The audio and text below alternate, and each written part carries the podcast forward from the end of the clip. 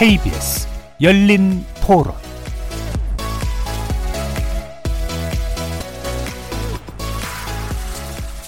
안녕하십니까. KBS 열린 토론 정준희입니다.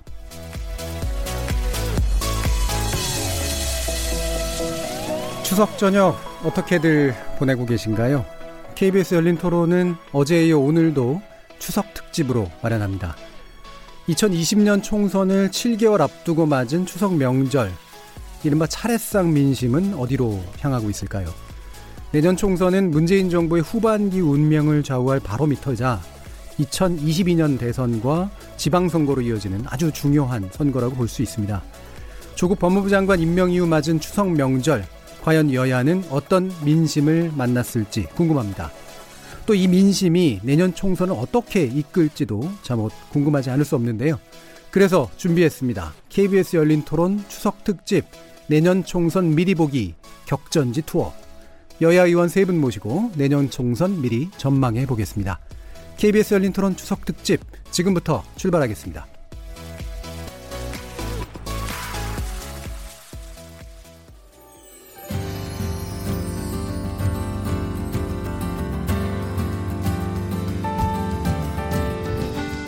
다른 사람의 의견에 귀를 기울입니다. 비난이나 비방이 아닌 건강한 비판을 합니다. 우리 사회에 도움이 되는 생산적인 토론을 지향합니다. 라디오에서 만나는 진짜 토론. KBS 열린 토론은 추석 연휴에도 청취자 여러분과 함께합니다.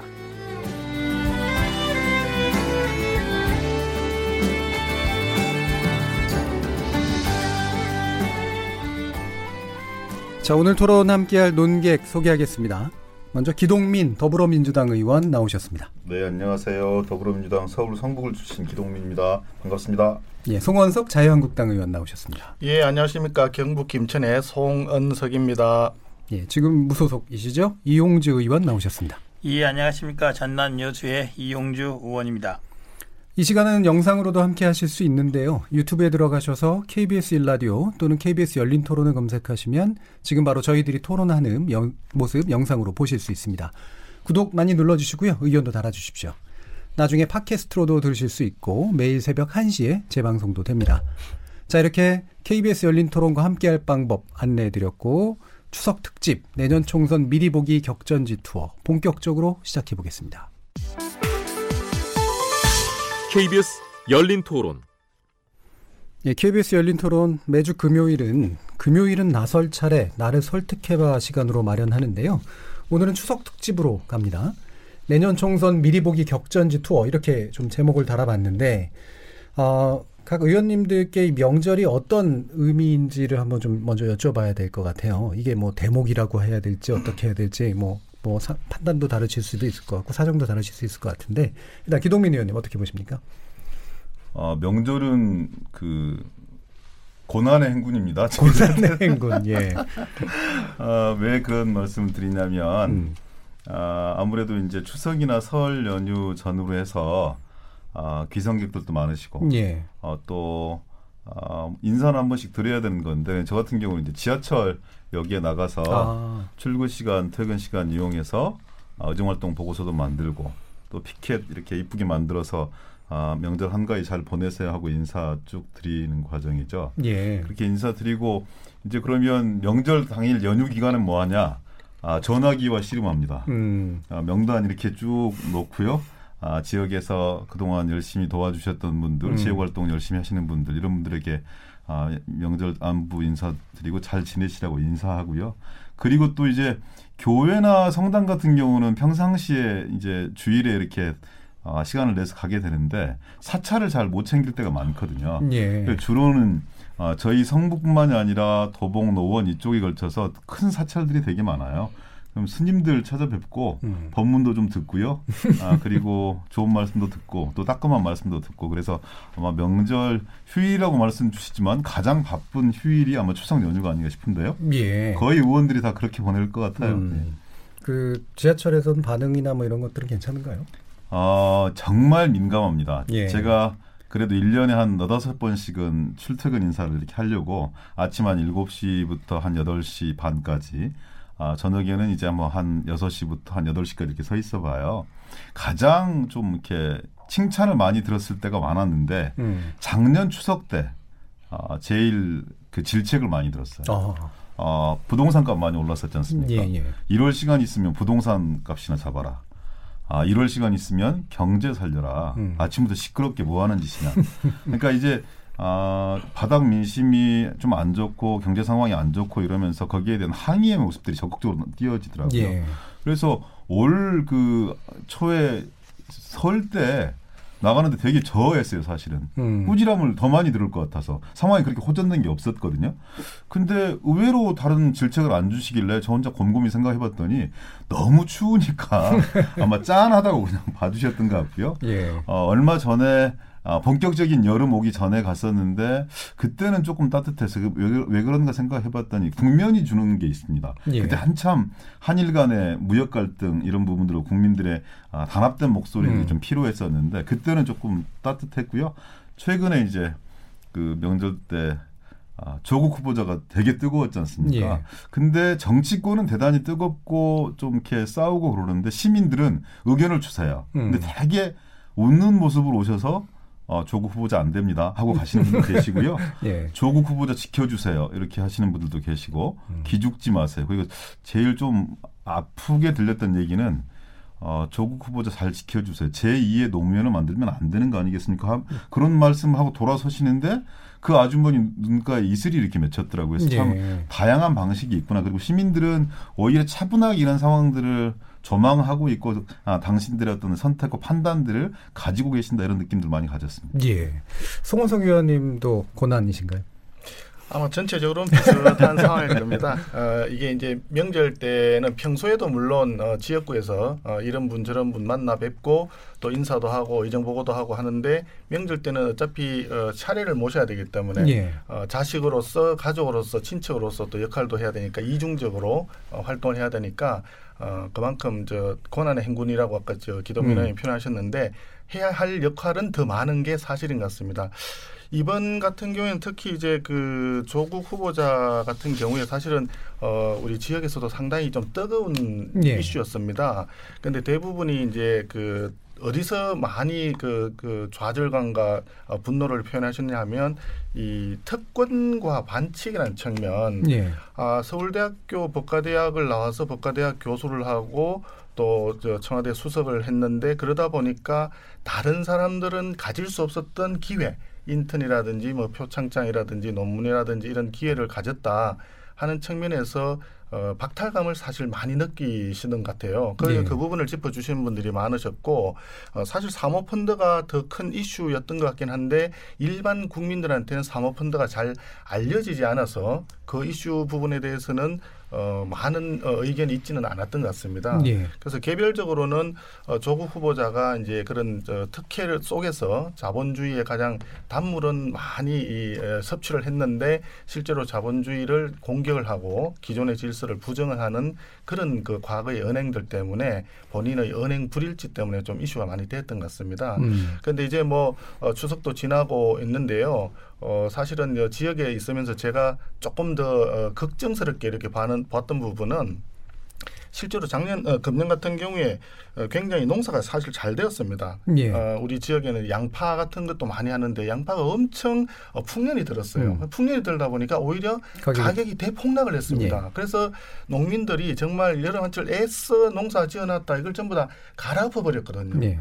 그런데 어, 또 9월 초에 또 태풍이 오지 않았습니까? 예. 그저 추석 연휴를 앞두고 명절을 앞두고 이제 어, 출하 시기를 조절하던 농민들이 갑자기 태풍이 와가지고 사과라든지 이런 그 과일들이 또 낙과가 엄청 많이 발생을 했어요. 그래서 실제로 이제 추석 앞두고 지역의 농민들 입장에서는 그런 좀 가슴 아픈 그런 부분들이 많이 있었습니다. 그래서 저는 다니면서 농민들 그 우리 주민들하고 그런 아픈 마음을 같이 하는 그런 시간들을 주로 많이 했습니다. 그래서 예. 사실은 어, 어떻게 보면은 우리 열린 토론을 지켜 어, 듣고 계시는 청취자 여러분들하고는 정말 그래도 더도 말고 덜도 말고 한가위만 같아라 아, 그런 말이 있었는데 정말 한가위 좀 그래도 편안하고 음. 그래도 가족 친지들과 모여서 오손도손 즐거운 한때를 마음의 어떤 치안, 어, 치안을 어, 음. 치유를 삼는 예. 어, 그런 계기로 아, 보냈으면 좋지 않겠나 이렇게 생각했습니다. 예. 이 차례상에서 이제 어른들 마주치는 거 싫어하는 젊은이들도 많이 있고 또 그 역 반대로 또 이제 갈등도 생기기도 하는데 방금처럼 좀 더 따뜻한 이제 그런 차례상이 됐으면 좋겠네요. 어 그럼 이용주 의원께서는 사실은 그 당적 문제가 있으신지 처음 그 명만 맞으시는 거죠. 예. 어, 우리 기덕민 의원님이나 송원석 의원님 말씀 들어보니까 어, 두 분들은 지역에서 평가가 굉장히 좋은 것 같아요. 어, 제가 이제 나쁘진 않는 걸로. 예, 명절에 돌아다녀 보면은 에, 예전에 많이 찾아보지 못했던 분들도 더 새로 찾아뵙기도 하고 예. 또 이제 많이 도와주셨던 분들 이야기를 많이 듣습니다. 듣는데 음, 그런 말씀 하시더라고요. 에, 국회의원들만 좀 안 싸우면 자기들 마음이 편할 텐데 어허. 왜 이렇게 싸워돼 있었냐. 음. 나라가 편하고 다 잘 돌아가면은 국회의원들끼리 뭘 하든지 간에 정부가 음. 뭘 하든지 간에 국민들이 그렇게 신경 안 쓰고 편안할 텐데 음. 그렇지 못하고 있다. 경제도 마찬가지고 정치도 마찬가지고 일본과의 외교 문제도 마찬가지고 북한과의 문제도 마찬가지고 하나하나 어디 어디 하나 마음 놓고 풀릴 데가 없는데 에, 최근에 있었던 우리 어, 인사청문회 조국 장관이죠. 을 비롯한 여러 후보자들에 대해서 어떤 장관 후보자들은 정- 논의조차 안 돼버리고 음. 조국 후보자에 대해서 어떻게 보면 과도한 관심들이 집중이 예. 돼 있어서 그런 과도한 관심 속에 하나하나씩 현안이 정리가 되냐면 또 그것도 아닌 것 같아요. 청문회 과정까지 보면은 예, 결국 국민들이 아, 청문회 이 과정을 통해서 음, 일부 의혹들이 해소되면 있으나 많은 부분이 또 못 고려져 있는 상태에서 장관이 임명되다 보니까 야 이게 또 그대로 또 얼마 정도까지 또 갈지 가야 되는 건가 추석 이후에까지도 영향을 미치는 게 아닌가 우려를 많이 하고 있더라고요.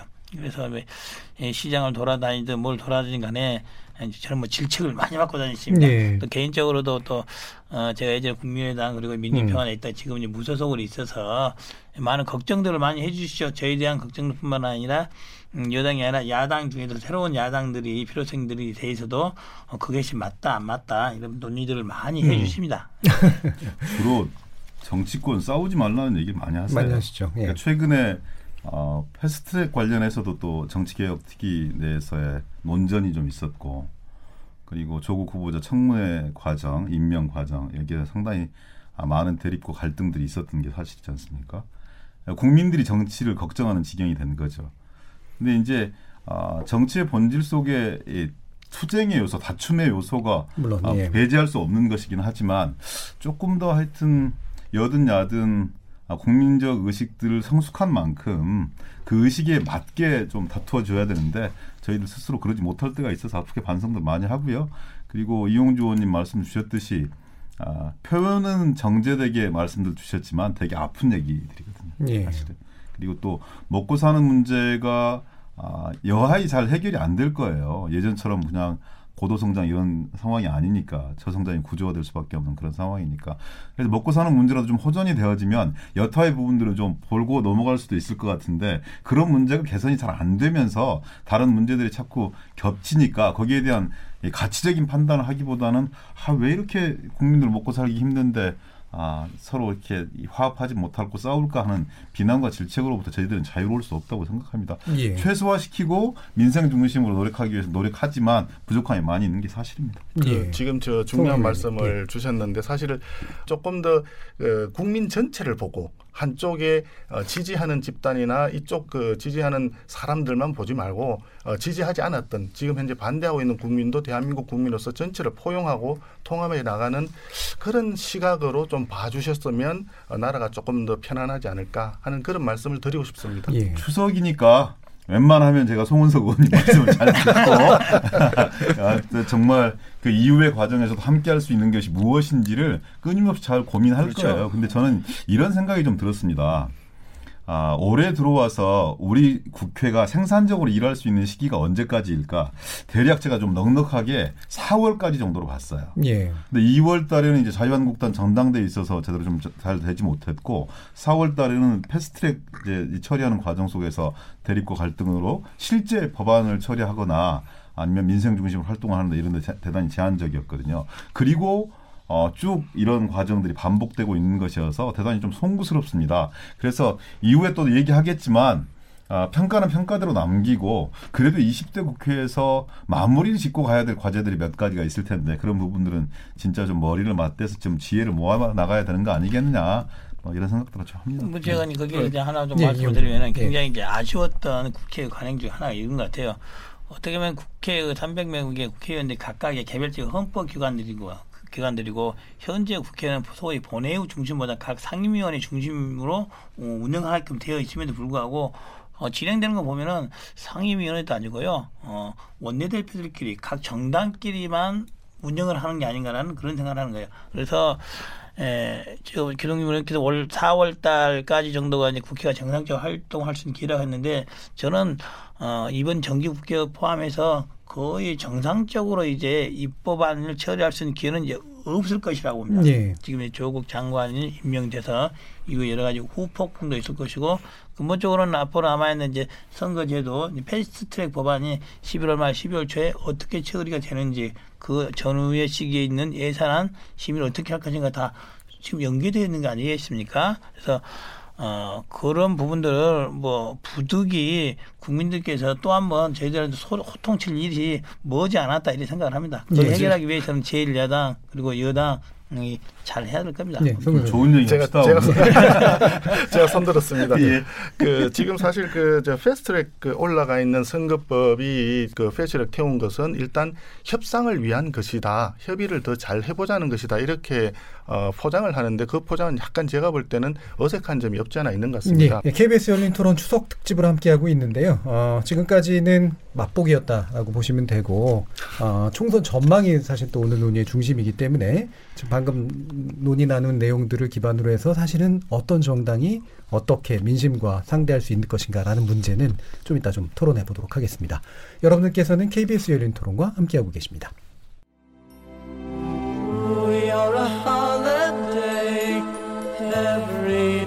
추석이 되면 피할 수 없는 친척들과의 밥상 토론 이기고 싶으신가요? 저널리즘 비평가 정준이가 진행하는 KBS 열린 토론 요거 듣고 가시면 백전백승 또 감정상하게 너무 또 뭐라 하지 마시고 훈훈한 명절 보내시길 바랍니다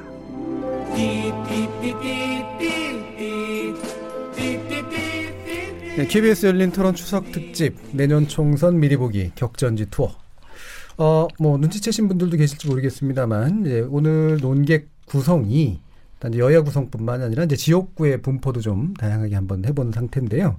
기동민 더불어민주당 의원은 성북, 서울 성북 을이시고 송은석 자유한국당 의원은 경북 김천이시고 그리고 이용주 무소속 의원께서는 연- 전남 여수 이렇게 어, 지역구가 배포되어 있, 분포되어 있습니다.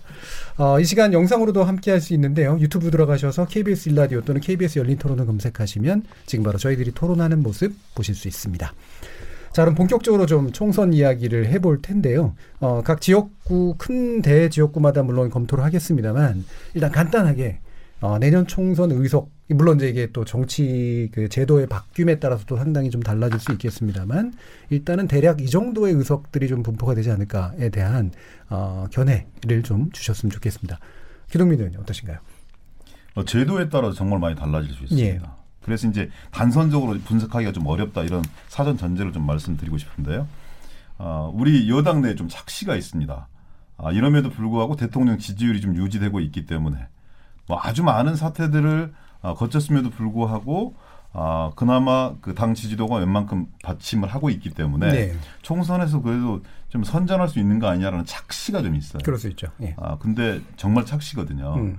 저희들이 이제 정치권에서 쭉 이렇게 오랫동안 아, 선거로 보아오고 분석하고 그리고 이후에 어떤 진단들을 쭉 해오면서 느낀 것은 아, 임기 중반에 이루어지고 있는 집권 여당에 대한 이 총선은 집권 여당이 무덤입니다. 음. 아, 지난 이- 그 20대 총선 초반기 한번 기억하십니까? 박근혜 정부 때 180석까지 얘기했었다고. 예. 근데 결국은 122석 얻고 말았거든요, 음. 집권 여당이. 지금 저는 대단히 좀 위기의식들을 많이 느껴요. 그나마 아, 문재인 정부, 문재인 대통령이 일정하게 그 여러 가지 많은 문제 제기에도 불구하고 아, 국민적인 지지를 유지하고 있는 것이고 당 지지율이 웬만한 정도의 어떤 그 상승세를 그대로 견인하고 있다고 보여지지만 아, 중요한 것은 집권 여당에 대한 심판 선거인데 가장 중요한 게 먹고 사는 문제거든요. 예. 근데 먹고 사는 문제가 여하에 개선될 기미가 잘 보이지 않습니다. 왜냐하면 과거와 같은 이런 고도 성장에 익숙해 있는 우리 국민들 입장에서는 저성장이 구조화되는 건 이해하겠는데 근데 왜 나의 삶만 이렇게 힘들어지는 거에 대한 의문 부호가 있다고 생각하거든요. 그리고 집권 여당은 대통령은 그것을 위해서 나의 삶을 개선하기 위해서 얼마나 노력한 거냐에 대한 냉정한 심판을 할 거라고 좀 보여집니다. 아, 그래서 대단히 어려운 거고요. 지금 뭐 미중 무역 갈등 또 한일 무역 갈등 아, 또 이렇게 남북 관계 또이 북한을 둘러싼 비핵화 이런 부분들이 대단히 그 난마처럼 얽혀 있어서 그 어느 것 하나 이렇게 쉽게 풀어나갈 수는 없는 그런 상황입니다. 예. 어, 자유한국당이 저는 금방 전열을 정비하리라고 생각하는데 음. 아, 그나마 자유한국당이 지금 아, 현실에서 아, 대통령 혹은 집권 여당 더불어민주당이 아, 좀 이렇게 실수하고 잘못하고 있는 것을 그것을 반사이익으로 좀 잘 가져가서 자신의 득점 포인트로 아직까지는 체화시키지 못하고 있기 때문에 그런 차이가 벌어지는 것인데요. 근데 이제 제일 야당에 대한 평가가 아니거든요. 집권 여당에 대한 평가여서 대단히 힘들고 어려울 수밖에 없는 것이다. 단편적으로 말씀드리면 아, 정말 일당을 할 수 있으면 참 좋겠다. 음. 과반수는 뭐 언감생신 저는 뭐 아직 기- 기대를 못 하고요. 음. 일당이라도 할 수 있으면 참 좋겠다고 생각하는데 아직까지는 좀 시간이 남았기 때문에 아, 좀 예, 지켜보고 그리고 또 국민들 마음을 사기 위해 최선의 노력을 다 해야 된다. 근데 여러 가지 진행되는 상황이라든지 또 전국의 어떤 상황 이런 부분들을 봤을 때 결코 쉽지 않은 선거가 될 수밖에 없는 거 아니냐 이런 생각도 좀 예. 그러니까 과반은 언감생심이고 일당되기도 그렇게 쉽지 않을 것 같다. 쉽지 않다고 예. 저는 보여집니다. 그냥 엄, 엄살이 아니라 음. 아, 이게 착시를 걷어내고 우리가 지금 어디에 서 있고 그리고 총선이 집권 여당에 대한 야당에 대한 심판이 아니라 집권 여당에 대한 냉혹한 심판이라는 부분들을 항상 우리는 염두에 두고 임해야 된다 이렇게 생각하고 있고요. 그래서 음. 위기의식들을 정말 많이 가지고 있습니다. 예. 어, 이 부분을 이제 말씀 그대로 믿어야 될지는 한번 또 따져봐야 되긴 하겠습니다만 아, 실제로 예. 왜냐하면 구조적인 문제를 일단 짚어주었고 왜냐하면 집권 중반기 이후의 선거라는 건 당연히 여당이 어려울 수밖에 없다. 그리고 현재도 분명히 착시 효과가 있다라고 보시는 그런 견해이신 것 같아요. 그러면 자유한국당 입장에서는 송건석 의원 어떠신가요? 뭐 전반적으로 음. 지금 뭐 말씀 맞는데 혹시 기동민 의원님 말씀하신 어, 일당도 어렵 지 싶다라고 하시는 말씀이 약자 코스프레를 통한 저, 아, 총선 제가 이렇게 코스프레를 하겠습니까? 어, 총선 전략은 아닐 것으로 예, 예, 예. 일단 그렇게 믿고요. 네, 굉장히 진지하시게 어, 그렇게 예, 기본적으로 것 같아요. 그저 대통령의 집권 중반에 있는 중반기에 있는 음. 총선이 여당한테는 불리한 건 사실입니다. 예. 중간 평가에 해당되는 선거가 되기 때문에 어, 어려운 건 사실입니다. 그런데 이제 조금 전에 했지만 저 선거법이 이게 어떻게 가느냐에 따라 가지고 이게 굉장히 크게 달라지기 때문에 어, 쉽게 예단하기는 상당히 어렵습니다. 그런데 현재 진행형으로 보면 저는 이런 생각이 많이 듭니다. 지금 옆에 이용조 의원님도 계시고 한데 지난번 총선 때 어, 제3 세력에 대한 기대가 상당히 그 많이 있었지 않습니까? 근데 예. 어 정부 어, 저, 저 국회 내에서 이래서 다당제가 지금 이, 저 정착이 되어 있는데 실제로 제3 세력에 해당되는 정당들이 어떤 뚜렷한 어떤 가시적인 그저 국민들한테 보여지는 모습에서 어, 성과가 있었느냐 하는 부분은 한번 다시 한번 점검해 봐야 될 예. 필요가 있을 것 같습니다. 그래서 개인적으로 저는 어, 제3 세력이 중간에 있어서 음. 어, 정당 거대 정당 간의 어떤 그 막부다치는 소리를 중간에서 좀 어, 완화도 하고 완충도 해서 국민들한테 좀 좋은 모습을 보여주는 게 바람직하다고 생각은 하는데 어, 선거 결과로 나타나는 나중에 보면은 오히려 어, 선거에서는 직접적으로 이제 투표를 하다 보면은 그 양당 그 쪽으로 이렇게 쏠리는 현상이 좀 더 나타나지 않을까 하는 그런 어, 걱정은 사실 좀 있습니다. 그래서 전반적으로 왜 그러냐?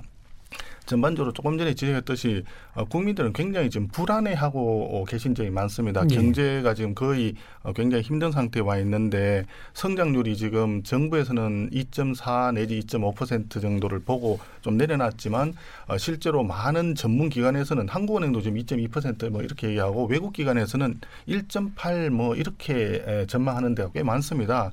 그런데 그 성장률 전망에 어, 실제로 이제 그 상반기에 미중 간의 무역 그, 그 갈등 이런 부분도 충분히는 고려되기 전이었고, 근데 지금은 일부 고려 이제 가미가 되기 시작했습니다. 그런데 한국과 일본 간에 지금 저 또 전쟁이 지금 경제 네. 전쟁이 벌어진 상태 음. 아니겠습니까?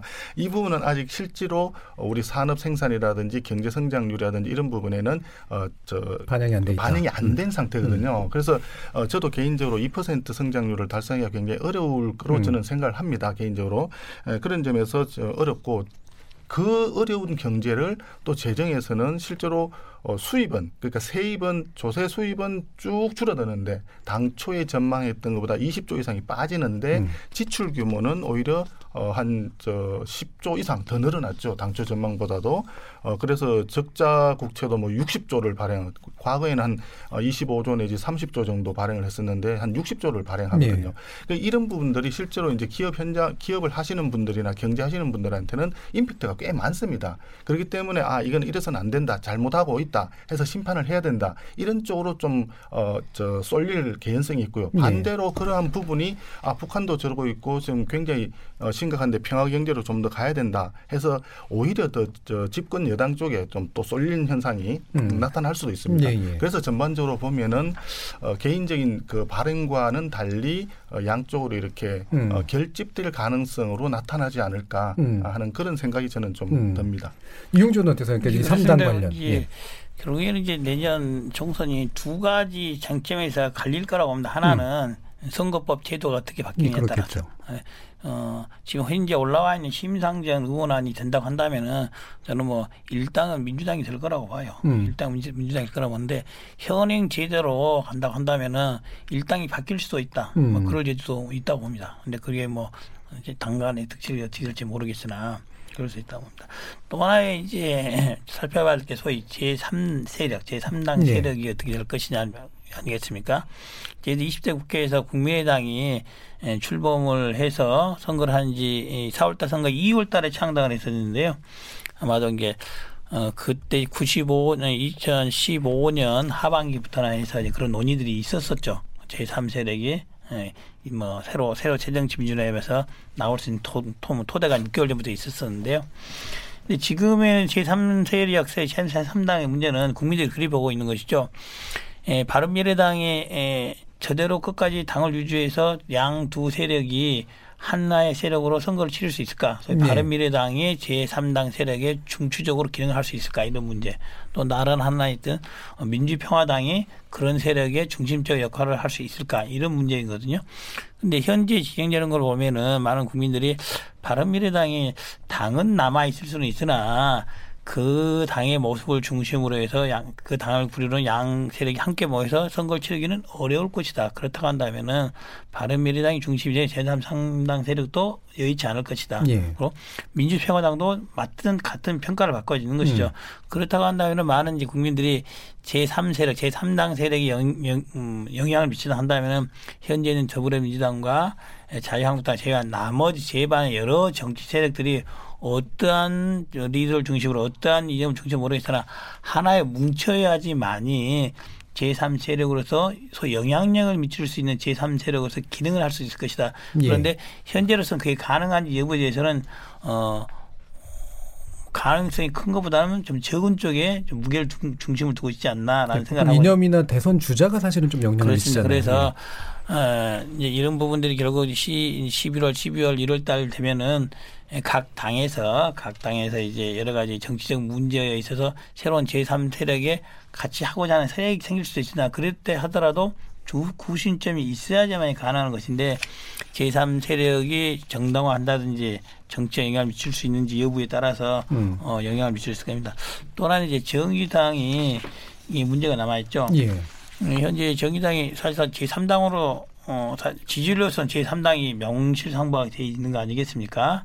그런데 이제 선거 제도가 바뀌게 된다고 한다면은 어, 정의당이 제3당의 기능을 할 수 있는 중심점이 될 수 있을 것입니다. 있을 것인데 예, 그럼 결국 그것은 이제 선거 제도가 통과되는지 여부에 따라 달려있는 것이고요.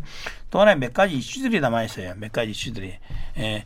소위 지금 정부 여당이 경제적으로 굉장히 어려운 부분이 있지 않습니까? 어려운 부분이 있는데 지금 소위 산업계에서 어려운 부분은 그게 꼭 더불어민주당만의 책임이라고 보기는 어려워요. 음. 한, 한 10년 전부터 우리나라 경제가 쭉좀 내리막길이 있었던. 문제이기 예. 때문에 그것을 민주당이 책임을 묻겠다 이런 생각들을 갖고 있는 것 같지는 않아요. 그 국민들이 그걸 같이 극복해야 된다 이런 생각을 갖고 있는지 것이지 어, 그런 어, 일상적인 통상적인 경기 진- 후퇴를 민주당이 책임을 묻는 차원에서 의석을 나눠주라 그럴 것 같지는 않아요. 다만 에, 현재 있는 저희 음, 부동산 값 문제에 있어서는 특히 수도권에서 부동산 값의 문제에 있어서만큼 아파트 값의 문제에 있어서만큼은 에, 현행 여당 민주당에 대해서 책임을 물을 수 있다. 음. 어, 물을, 수, 물을 수 있는 심정적인 토대가 되었는 것 같아요. 그래서 예. 하반기에 아파트 값이라든지 전세 값이 이런 동향들이 피부로 와닿는 것 아니겠습니까? 그래서 그 부분을 여하에 대응하지 못하면은 수도권에 있어서는 민주당이 굉장히 큰 어려움을 겪을 수도 있다. 예. 수도권이 결국 정체 전국의 한 45% 거의 과반수에 가까운 이제. 갖고 예. 실제 지금 부동산 값의 등락에 음, 어, 직격탄을 받고. 받고 있는 거기 때문에 어, 영향이 있을 것이라 봅니다. 또 하나는 이제 외교에 대한 문제인 것이죠. 사실상 문재인 대통령이 42%로 당선됐음에도 불구하고 지금 지지도가 높은 이유는 어, 그러한 지지도를 바탕으로 해서 잘 해왔다고 평가를 받고 있는 거예요. 잘 해왔는데 예, 많은 국민들이 문재인 정부 더불어민주당 정부에 대해서 외교는 좀 불안한 게 아니냐 라는 이런 말들을 여러 차례 지적을 해왔던 것입니다. 사실상. 근데 지금 뭐 한미 관계가 적절히 잘 굴러가고 있냐 거기에 대해서 선뜻 그렇다라고 동의할 수도 없는 것이고 그렇다고 한미 관계가 잘 에, 한일 관계가 잘 들어가고 있냐 그것도 선뜻 그렇지 않다고 할 것입니다. 그렇다고 한중 관계가 제대로 되고 있냐 그렇지도 않고 있거든요. 근데 대신 예전에는 우리 남북 정상회담도 일단 남북 남북 정상회담을 위해서 남북 관계는 어, 이전 정부에 대한 잘 풀려 소위 가점 요소였는데 예. 지금 또 그도 아닌 그런 상태가 돼버린 거예요. 그래서 향후에 이제 총선 전에 금강산 관광 문제라든지 개성공단 이 둘 중 어느 하나라도 풀리지 않으면은 어떻게 보면은 총선 전에 어, 뭐 더불어민주당 정부가 남북 관계 이렇게 진전을 보였다라고 보여 내 보일 수 있는 게 없어져 버리는 거예요. 예. 어떻게 보면 남북 관계가 플러스 요인에서 이제 마이너스 요인이 될 수도 있는 그런 상태이기 때문에 에, 그런 평가가 계속 지속된다 한다면은 민주당이 이제 외교 부분에 있어도 어려운 음, 수가 될 수 있다. 그래서 음. 이런 점 이런 점들은 음, 앞으로 남아 있는 거죠. 근데 또 하나는 이거 같아요. 에, 나- 마지막 남아 있는 소위 패스트 트랙 사법계약 음, 법률안 그리고 선거 제도를 여야가 어떻게 잘 처리하느냐 이거에 대해서 국민들은 그렇게 할 것 같아요. 이게 4월 때랑 5월 때 지금 같은 모습을 보인다 한다면은 오히려 자유한국당이나 다른 야당들의 책임을 묻기보다는 이제는 여당한테 책임을 물을 수 있다 생각 같아요. 예. 여당이 주장했고 여당이 이걸 끌고 왔기 때문에 이것을 완수해내든지 못 해내는지 따라서 못하면은 그것을 야당이 설령 반대해서 못 하더라도 책임은 여당이 묻지 않을까라는 생각을 합니다. 예, 수도권 부동산 문제, 그 다음에 남북 관계를 포함한 외교 문제, 그 다음에 패스트 트랙 등의 개혁 법안에 관련된 문제, 요것을 이제 핵심적인 쟁점으로 그 짚어주신 이용주. 의원님 말씀만 들어봐도 예. 더불어민주당이 얼마나 어려운 상황인지를 운변하고 있지 않습니까? 네, 대체로 이게 예, 그 어려, 어려우신 것 같아요 지금 상황이. 좀 도와주세요 보니까 더 도와드리겠습니다. 자 그러면 이거는 한번 짧게 여쭤볼게요. 그러니까 이게 뭐 의석수의 측면도 있을 수 있을 것 같고 그 다음에 약간 비등비등한 박빙의 어떤 관계 때문에 그럴 수도 있을 것 같은데 여기가 결국엔 총선에 있어서는 핵심의 키가 되는 지역이다라고 보시는 부분이 뭐 한 개가 됐건 두 개가 됐건 간에 간단하게 먼저도 좀 찝어주시면 그 부분과 좀 말씀을 나눠보죠. 기동민 의원님. 단연 서울 수도권입니다. 수도, 서울 수도권. 예. 음. 아, 그리고 서울 의- 수도권 의견은 나중에 드릴게요. 네. 예, 그다음에 네. 송원 선생님. 예, 의석수에 있어서는 수도권이 단연 뭐 예, 다른 지역하고는 비교 안 될 정도로 많기 때문에 수도권에서 성패가 결정적이라고 봅니다. 이거 박빙의 구도라고 보시나요? 네. 예. 그렇습니다. 수도, 수도권이 그 가름자가 될 것이고요. 음. 그 다음으로 중요한 게 부울경. 여기서 어떻게 하느냐에 따라서 PK까지. 수도권의 패배를 만회할 수 있느냐 없느냐가 부울경에서 결정될 수 있다. 예. 이거 이유도 아까 좀들 말씀하셨으니까요. 예. 그러니까 서울 수도권은 제식대로 표현을 해보면 음. 훅 불면 날아가는 데입니다. 어. 또 국회의원들이 되게 똑똑하고 잘난 체를 가끔씩 이렇게 하는데 아, 개인이 가지고 있는 정치적 영향력이라고 하는 것이 아, 얼마나 그 미미한가에 대해서 선거를 하다 보면 정말 많이 느끼거든요. 음. 그러니까 실제 정당과 구도 그 사- 상황이 어떻게 형성되어 있느냐에 따라서 전반적인 것이 좌우될 뿐이고 음. 어떤 정당의 옷을 입고 그 당시에 구도가 어떻게 짜여 있는가 결정적인 요소라는 말씀을 드리는 겁니다. 특히 서울 수도권 같은 경우는 되게 예민하거든요 여론에.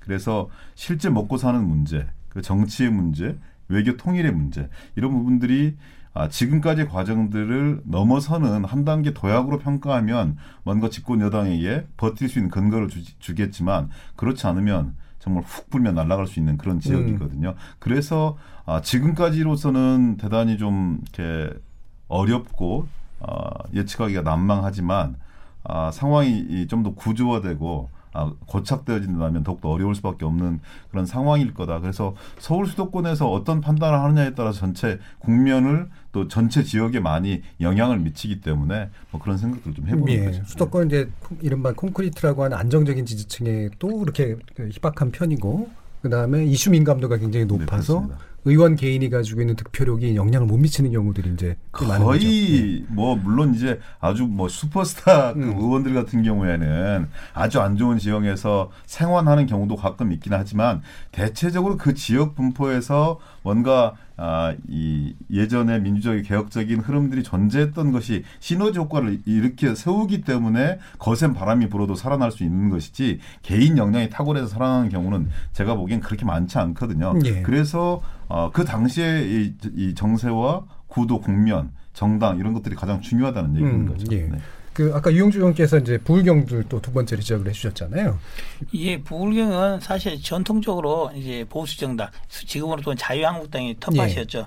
그런데 20대 총선 때 민주당이 엄청나게 많이 회복을 한 거죠. 예전 그 전때에 비해서 거의 세 배 가까이 정도 회복을 했기 때문에 앞으로 이제 부울경에서 이제 여당이 된 이후로 처음 치른 선거죠. 그렇죠. 어, 더불어민주당에서는 예 전에 야당 때 치른 선거지만 이제 여당의 자리에서 치른 선거입니다. 그런데 이제 에, 대또 문재인 대통령이 당선됐을 때와 이 여론과 지금 여론은 또 많이 또 바뀌어 있는 것 같기는 해요. 네. 바뀌어 있어서 어, 그 부분에 있어서 이제 자유한국당이라든지 보수정당들이 얼마나 많이 더 회복할 것인지 반면 민주당은 그 얼마나 더 확장시키는 것에 따라서 플러스 마이너스 게임 아니겠으면 제로성이 되기 때문에 한쪽에 두 개를 더 갖고 한쪽에 두 개를 더 이런 거의 두 배의 차가 나온 나는 경기이기 때문에 부경에서의 숫자도 전체적인 판세에 큰 영향을 미칠 것이다라고 예. 그 PK 문제는 자유한국당에서 좀 긍정적으로 보시나요?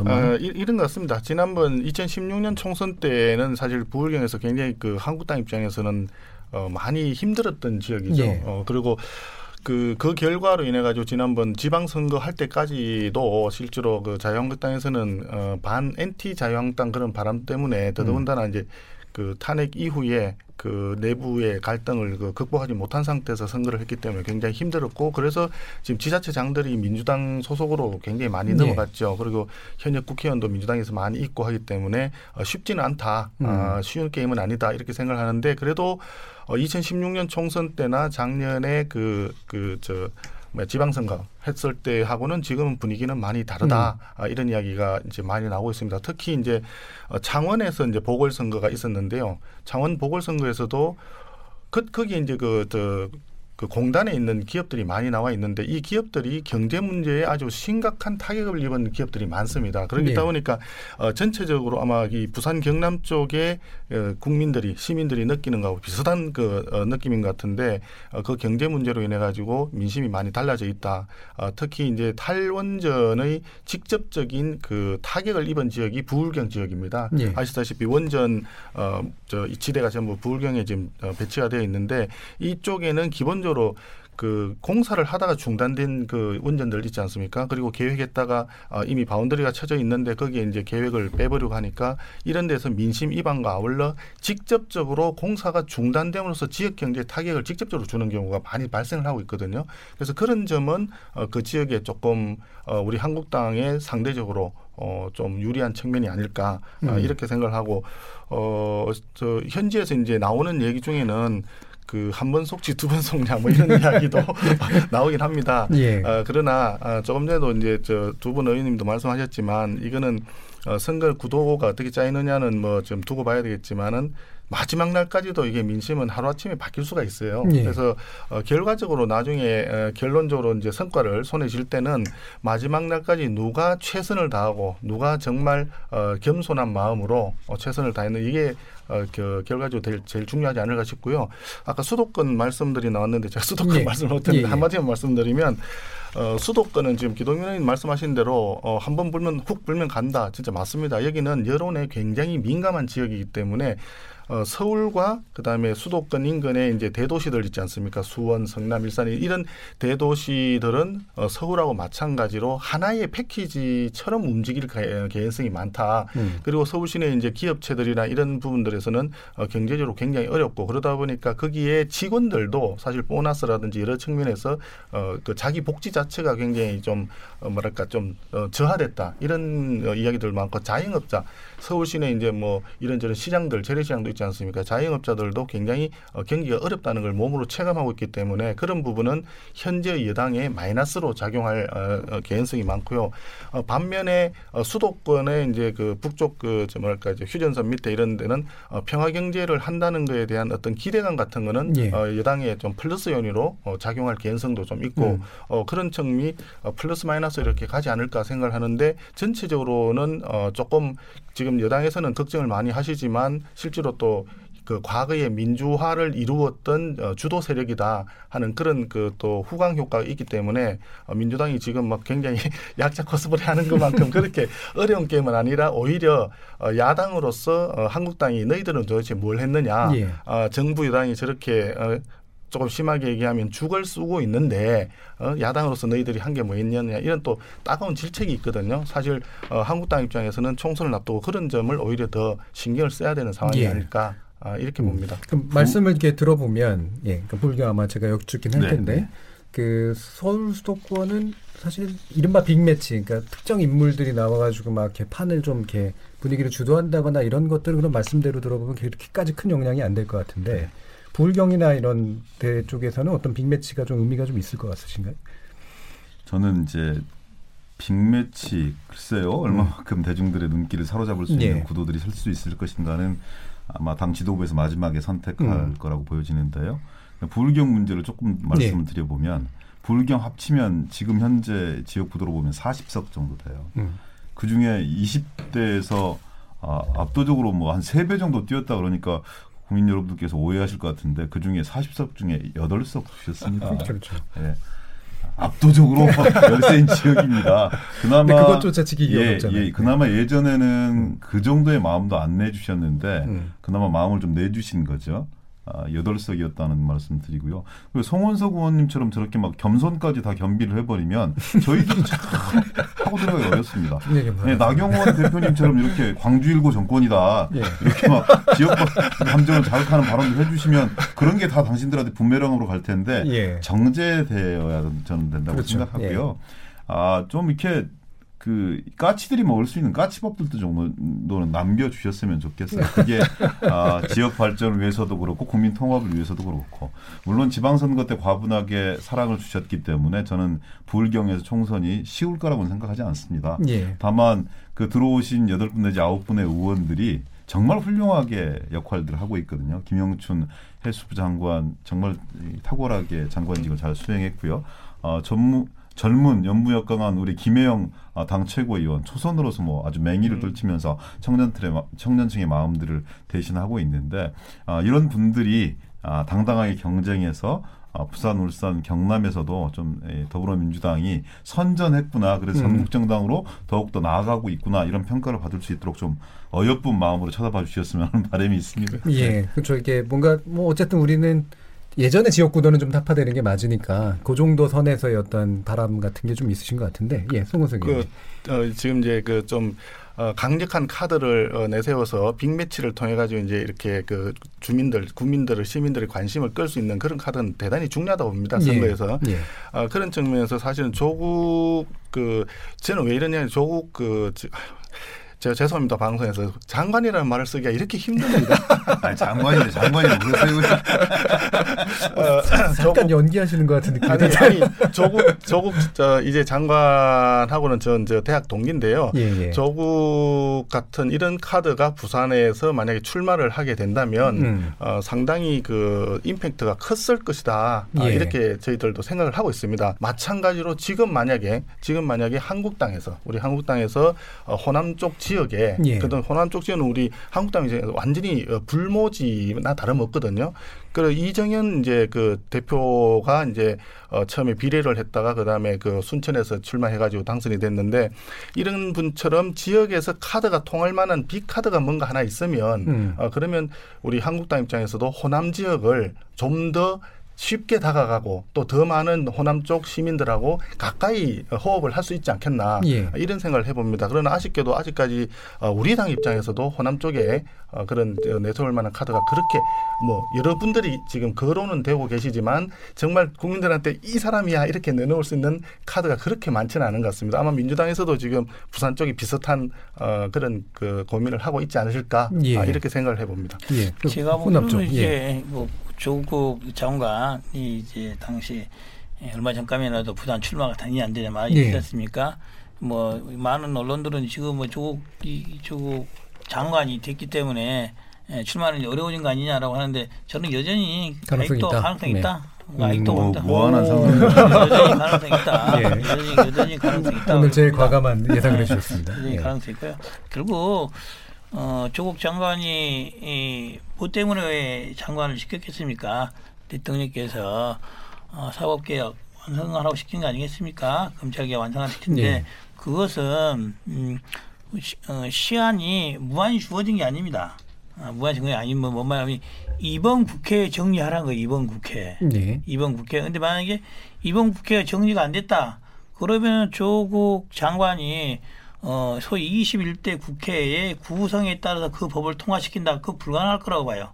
20, 20, 예. 21대 국회에서 그렇다고 한다면은 이번 정기 국회 12월 달에 끝나고 1월 달에 끝나고 나면은 소위 패스트 트랙 법안이 통과되느냐 안 되느냐 결정이 따라 따, 결정이 된다고 한다면은 어 소위 예, 대통령이 말씀하셨던 조국만이 할 수 있기 때문에 장관 보냈다고 했지 않습니까? 그거는 사라지게 되는 것이죠. 통과가 되면 통과되는 대로 완수한 것이니까 출마할 수 되는 것이고 통과가 안 되면은 더 이상 어려우니까 그만둬야 되는 그런 상태가 저는 도래할 거라고 봅니다. 그렇기 때문에 조국 출마설은 아직도 여전히 살아있다. 음. 이래 봅니다. 이래 보는 것이고요.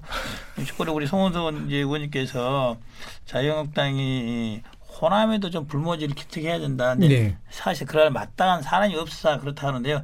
그렇지는 않을 것입니다. 그렇지는 않고 사람의 문제는 아니다. 사람의 음. 문제는 아니죠. 오히려 그 자유한국당이 5.18 특별법에 대한 법 음. 태도라든지 여수순천 특별법에 대한 이런 태도를 음. 그런 게 그런 자세를 계속 갖고 있기 때문에 호남에 있는 사람 중에 어느 누구도 자유한국당 쪽 서서 그 사람을 대변하려고 하는 사람이 없는 거죠. 예. 그래서 그러한 어떻게 보면은 이 자유한국당에 있는 많은 의원들이나 지지자들이 갖고 있는 호남에 대한 생각들, 광주에 대한 생각들, 여순 사건의 생각들을 바꿔야지만이 그런 기회가 오는 것이다. 예. 라는 걸좀 조금 지적해두고 싶어요. 예. 그- 그러면 예. 예, 저, 예. 뭐 아니 예, 기동민. 조국 총선 출마설에 대해서 저런 참신한 생각이 있다는 걸 음. 제가 당 지도부에 적극 드리도록 그렇게 하겠습니다. 오늘의 하이라이트 같습니다. 조국 여전히 살아있는 카드. 이게 아. 어, 나중에 정말 예, 성, 성지순례라 그러는데요. 이게 어, 대단한 그, 그 뭐가 다시 찾아올 만한 그런 예상일 수도 있습니다. 아, 예.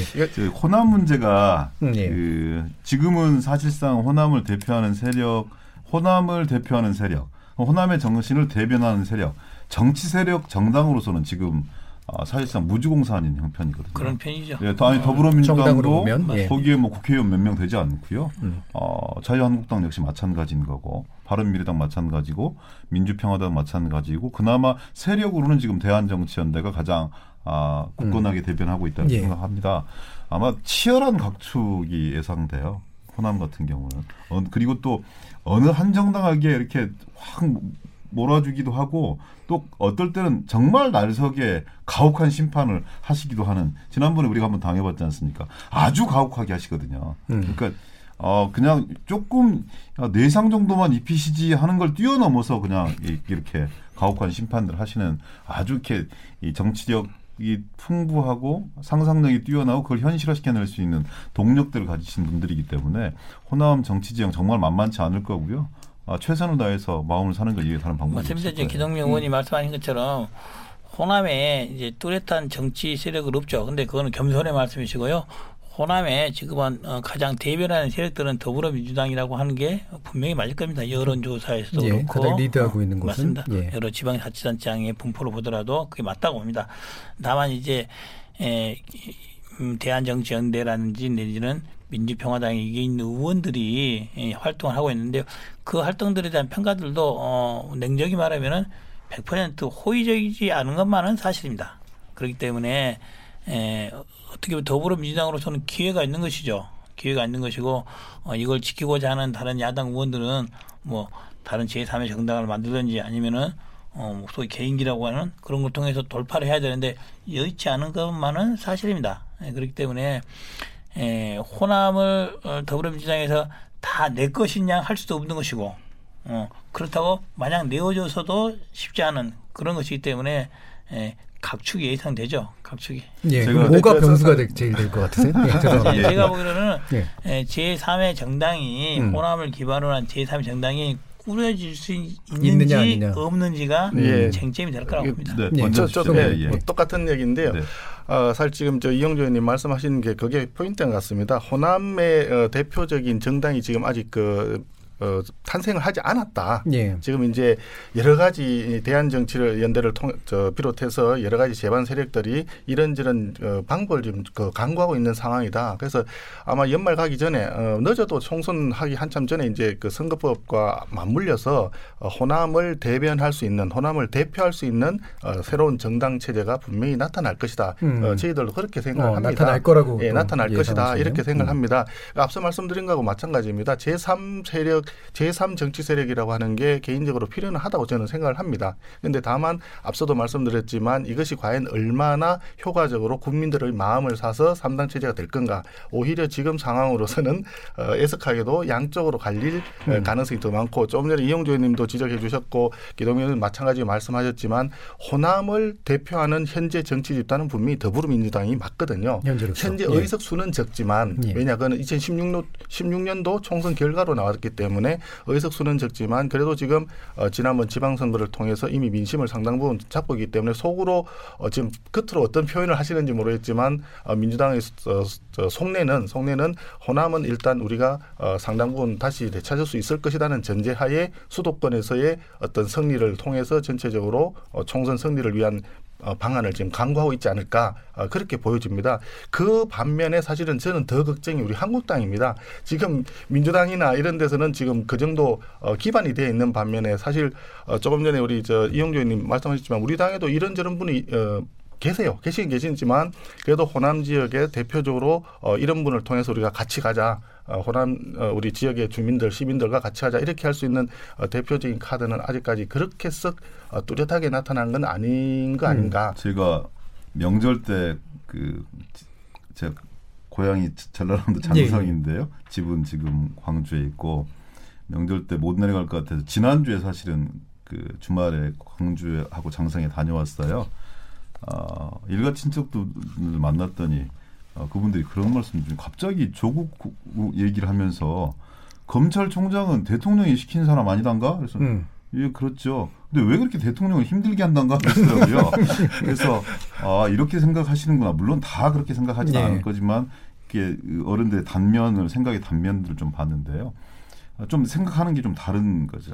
그리고 어, 예전에 탄핵 때도 보면은요. 엄청난 그 이 소위 말하는 열린 우리당 광풍이 불었잖아요. 그런데 꼭 호남에 필요한 사람이라고 생각하는 사람들은 다 남겨놓습니다. 그때 민주당 옷을 입고 있었던 지금 이낙연 총리가 대표적인 분들인데요.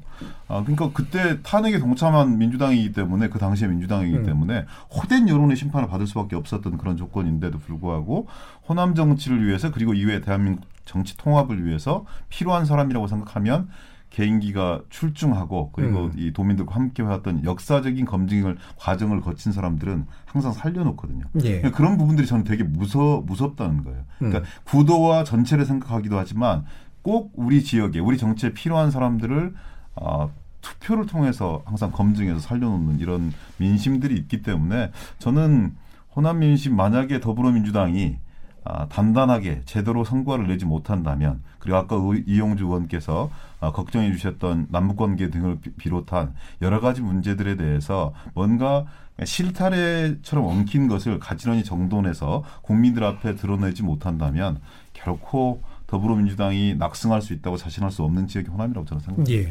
예. 그러면 자유한국당에게서 사- 제일 중요한 기반인 대구 경북. 사실은 자유한국당 의원 많은 분들이 거기에 계- 있고 싶어 하시는 상태잖아요. 예. 어, 뭐 대표님도 아마도 그럴 가능성이 상당히 높은 상태고 어떻게 보시나요? 그래서 대표님이 그 출마를 하실지 여부 음. 또 지역을 어디로 할지 여부 이거는 지금 어, 예단하기는 어렵고 예. 또 당내에서도 어, 뭐 외부에서도 의견이 많이 엇갈릴 음. 겁니다. 다만 대구 경북 지역만 놓고 총선 기상도를 생각한다 그러면 아무래도 어, 한국당이 유리한 음, 뭐 지역이라고 저는 생각을 하고요. 예. 경북 내에서도 지난번 지방선거 때는 지자체장을 어, 민주당에서 어, 차지한 지역이 있습니다. 대표적으로 어, 새마을운동 발상지였던 구미에서 음, 예. 어, 시장이 지금 민주당이거든요.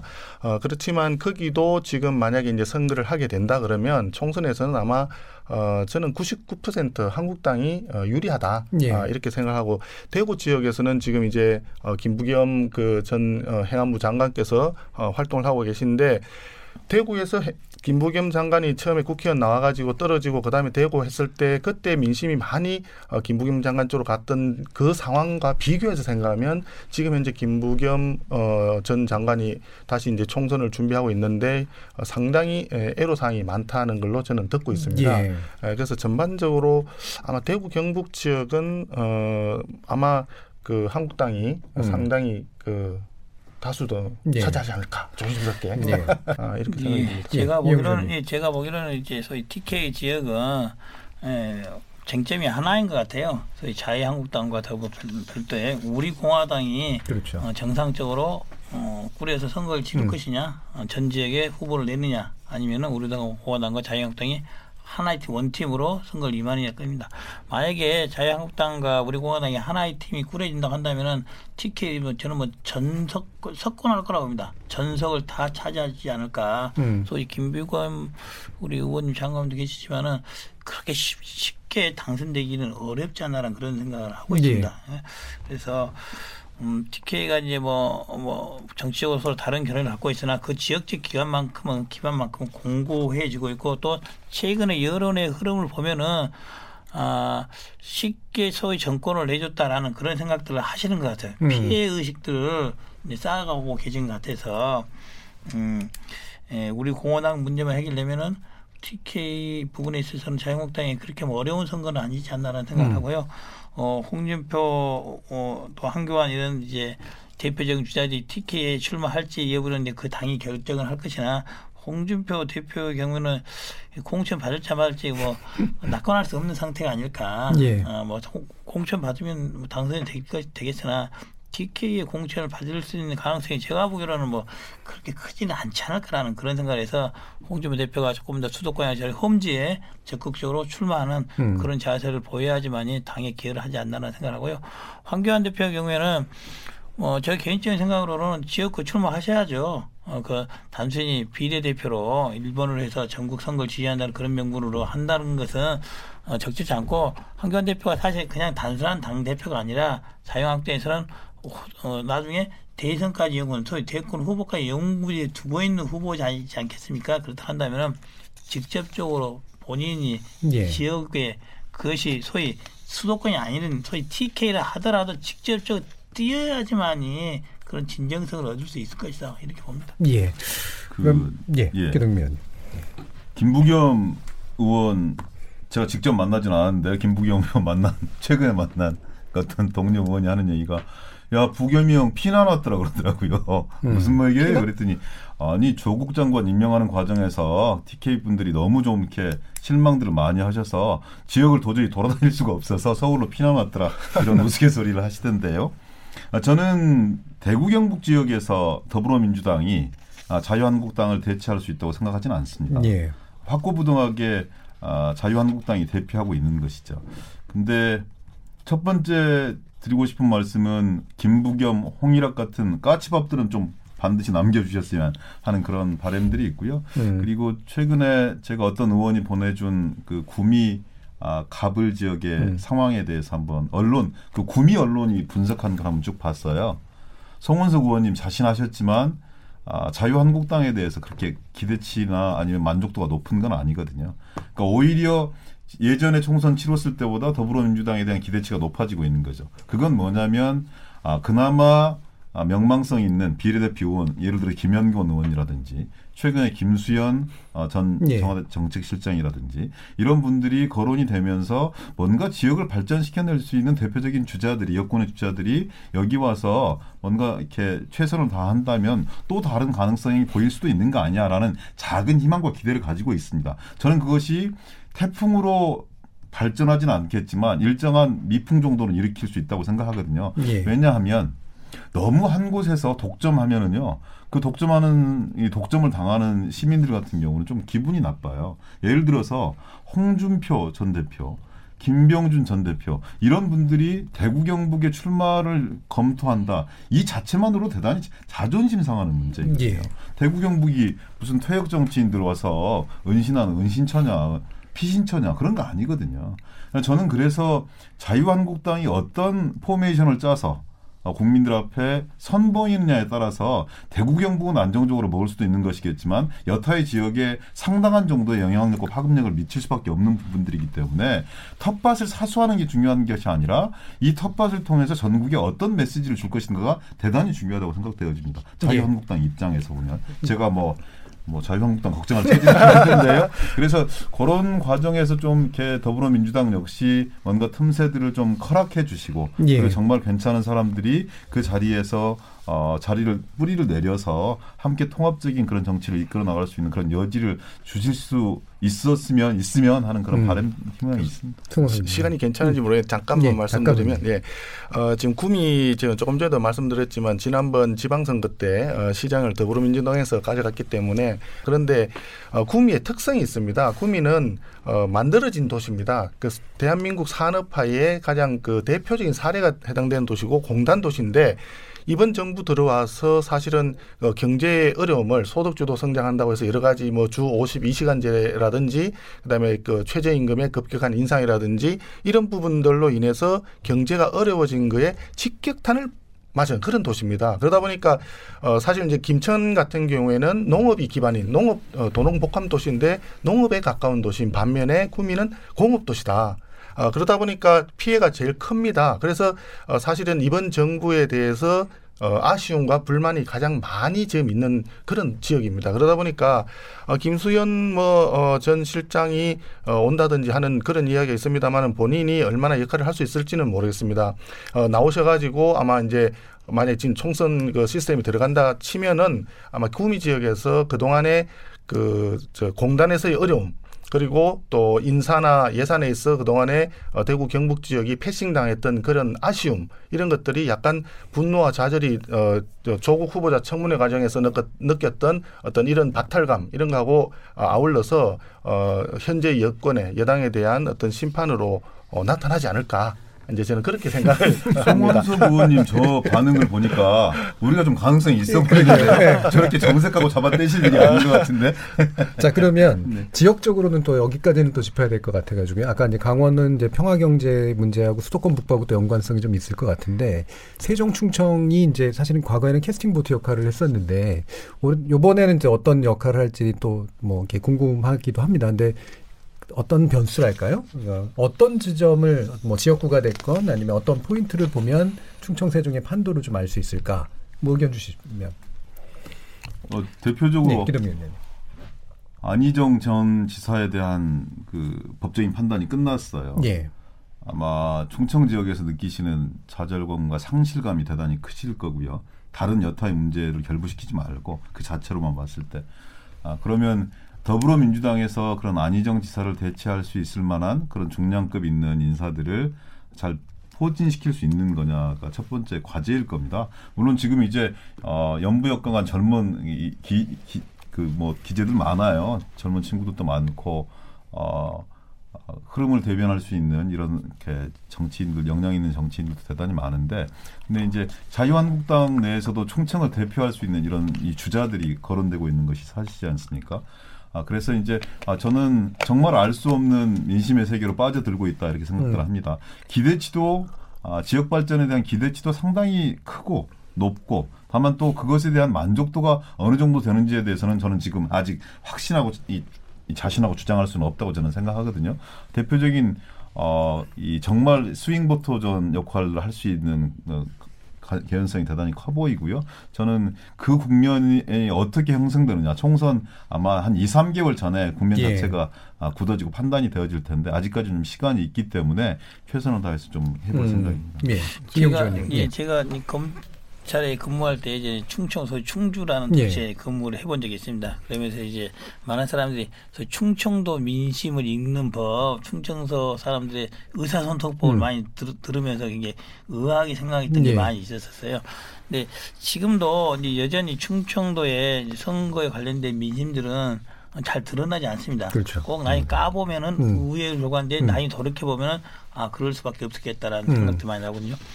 지금 이제 충청도의 민심은 에, 예전에는 민주, 더불어민주당에 대해서 많이 앞서 있었던 건 사실입니다. 근데 지금 많이 바뀌고 있는 것 같아요. 네. 많이 바뀌고 있어서 이게 뭐 이게 에, 제3 정치 세력을 향한 것인지 아니면 자유한국당을 향한 것인지 간에 그쪽으로 많이 이동해 가고 있는 중인 것은 분명한 것 같아요. 음. 그래서 그게 얼마만큼 간 상태에서 선거가 치러질지에 따라서 더불어민주당이 예, 그것을 지킬 수 있을지 아니면은 많이 넘어갈지 이런 차이가 생기는 것 같아요. 그래서 음. 아마도 이제 우리 뭐 어, 더불어 민주당에서는 저희 안희정 지사를 대표 대표한 충청권을 끌고 갈 선거를 끌고 갈 수 있는 사람이 지금 부재해 보이는 것인데 누가 대표로 내세울 것이냐. 자유한국당에서는 어, 그걸 대표할 중량급 인사는 있, 으나 사람들이 많이 느끼죠. 좀 올드해 보인다. 음. 아, 올드해 보인다. 그런 예. 신선감을 가질 수 있는 새로운 중량급의 자유한국당 인사를 내세울 만한 사람이 있는지 거기에서 승부가 갈리겠죠. 음. 아직은 결정되지 않았다라고 봅니다. 예. 뭔가 좀 제3세력에 대한 어떤 기대, 그다음에 약간 큰 인물에 대한 기대, 뭐 이런 것들이 아마 중요하다고 보시는 예, 것 같은데. 기본적으로, 예, 기본적으로 총선은 국회의원을 뽑는 선거인데 그럼에도 불구하고 총선 때 제일 중요한 거는 그 당의 핵심 주자가 누구냐. 그러니까 예. 다음 어, 대선 주자가 누구냐 하는 게 사실 크게 영향을 많이 받지 않습니까? 그럼 대선 주자가 누구냐 하는 게 제일 앞에 나, 나가고 난 뒤에는 권역별로 이 우리 권역의 대표가 누구냐. 예. 아, 이 모습이 그 지역 주민들한테 크게 어필을 한다고 봅니다. 그래서 근데 전체적으로 보면 아시다시피 이제 대구 경북 지역은 이제 한국당이 상당히 유리하고 부울경도 다소 유리하고 호남은 이제 민주당에 더 다소 유리한 더 유리한 음. 훨씬 유리한 그런 국면으로 돼 있는데 수도권에서 이제 격전이 벌어지는 상황으로 늘 그렇게 선거가 보면 되게 예. 그렇게 흘러왔고 어, 바람이 수도권에서 이제 민주당 쪽으로 확 불어버리니까 민주당이 다 이기는 그래서 어, 지난번 선거 2016년 총선도 그런 식으로 이제 결론이 났는데요. 이 과정에서 보면은 어, 민심의 바로미터가 되는 쪽이 보면은 충청권인데 그 중에서 대전 그리고 저는 인천 이 두 도시가 어, 보면은 그 이념적인 스펙트럼도 다양하고 그다음에 출신 지역도 굉장히 다양하고 해가지고 그 구성은 그 구성 인자 자체가 어, 굉장히 그 다양하게 구성돼 있다. 그래서 선거 결과를 보면 늘 한두 석 가지고 이렇게 왔다 갔다 하는 그리고 그 어, 득표율 차이도 크게 없는 예. 그런 결과가 나와 있었거든요. 그래서 이번에도 어, 대전이나 인천이나 특히 이제 충청권이 사실은 바람의 어, 움직임에 있어 가지고 조금 전에 우리 이용주 말씀하신 대로 잘 속을 잘 안 드러내는 음. 어, 경향이 있기 때문에 대전 쪽을 중심으로 한 충청도 지역 공략이 아마 각 당에서 가장 좀 힘든 과정이 아닐까 음. 예 그렇게 지금 보여집니다. 알겠습니다. 어, 이제 추석이인 만큼 이제 마무리 어, 발언 좀 하시면서 제가 두 가지 어, 질문을 함께 드리면서 이제 마칠까 하는데요. 일단 하나는 이제 얼마 안 남은 이 20대 국회가 어떻게 마무리돼야 총선에서 국민들의 기대를 가져올 수 있을까와 그 다음에 상대당에 대한 덕담이랄까요? 이것을 한번 주시면 좋을 것 같습니다. 이거 먼저 이용주 의원님부터 드릴까요? 예.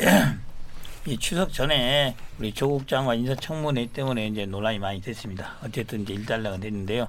이게 일단락이 일단락 된 건 아니라고 봅니다. 아직 네. 검찰 수사가 남아 있고 그 이후에 후폭풍들이 여전히 남아 있어서 이 부분을 어, 더불어민주당이나 청와대에서 여하이 잘 처리를 해야지만 일 것이고 그때 만약에 소위 사단이 난다고 한다면은 그 이후에 정기, 정기 국회나 소위 나머지 정치 일정들이 어, 제대로 어, 앞이 안 보이는 그런 캄캄한 상태가 될 수가 있습니다. 그래서 그 부분이 어떻게 정리될지에 대해서는 이제 국민들도 어, 많이 우려를 하고 있는데 잘 처리됐으면 좋겠고요. 음. 예, 정기국회가 순탄하게 진행되기 위해서는 결국에는 선거법이란 소위 페이스트트랙의 문제가 뭐 상에 올라오는 건 12월 달 올라올 것이나 결국에는 9월, 10월, 11월 내내 그 문제 때문에 네. 논란이 될 것입니다.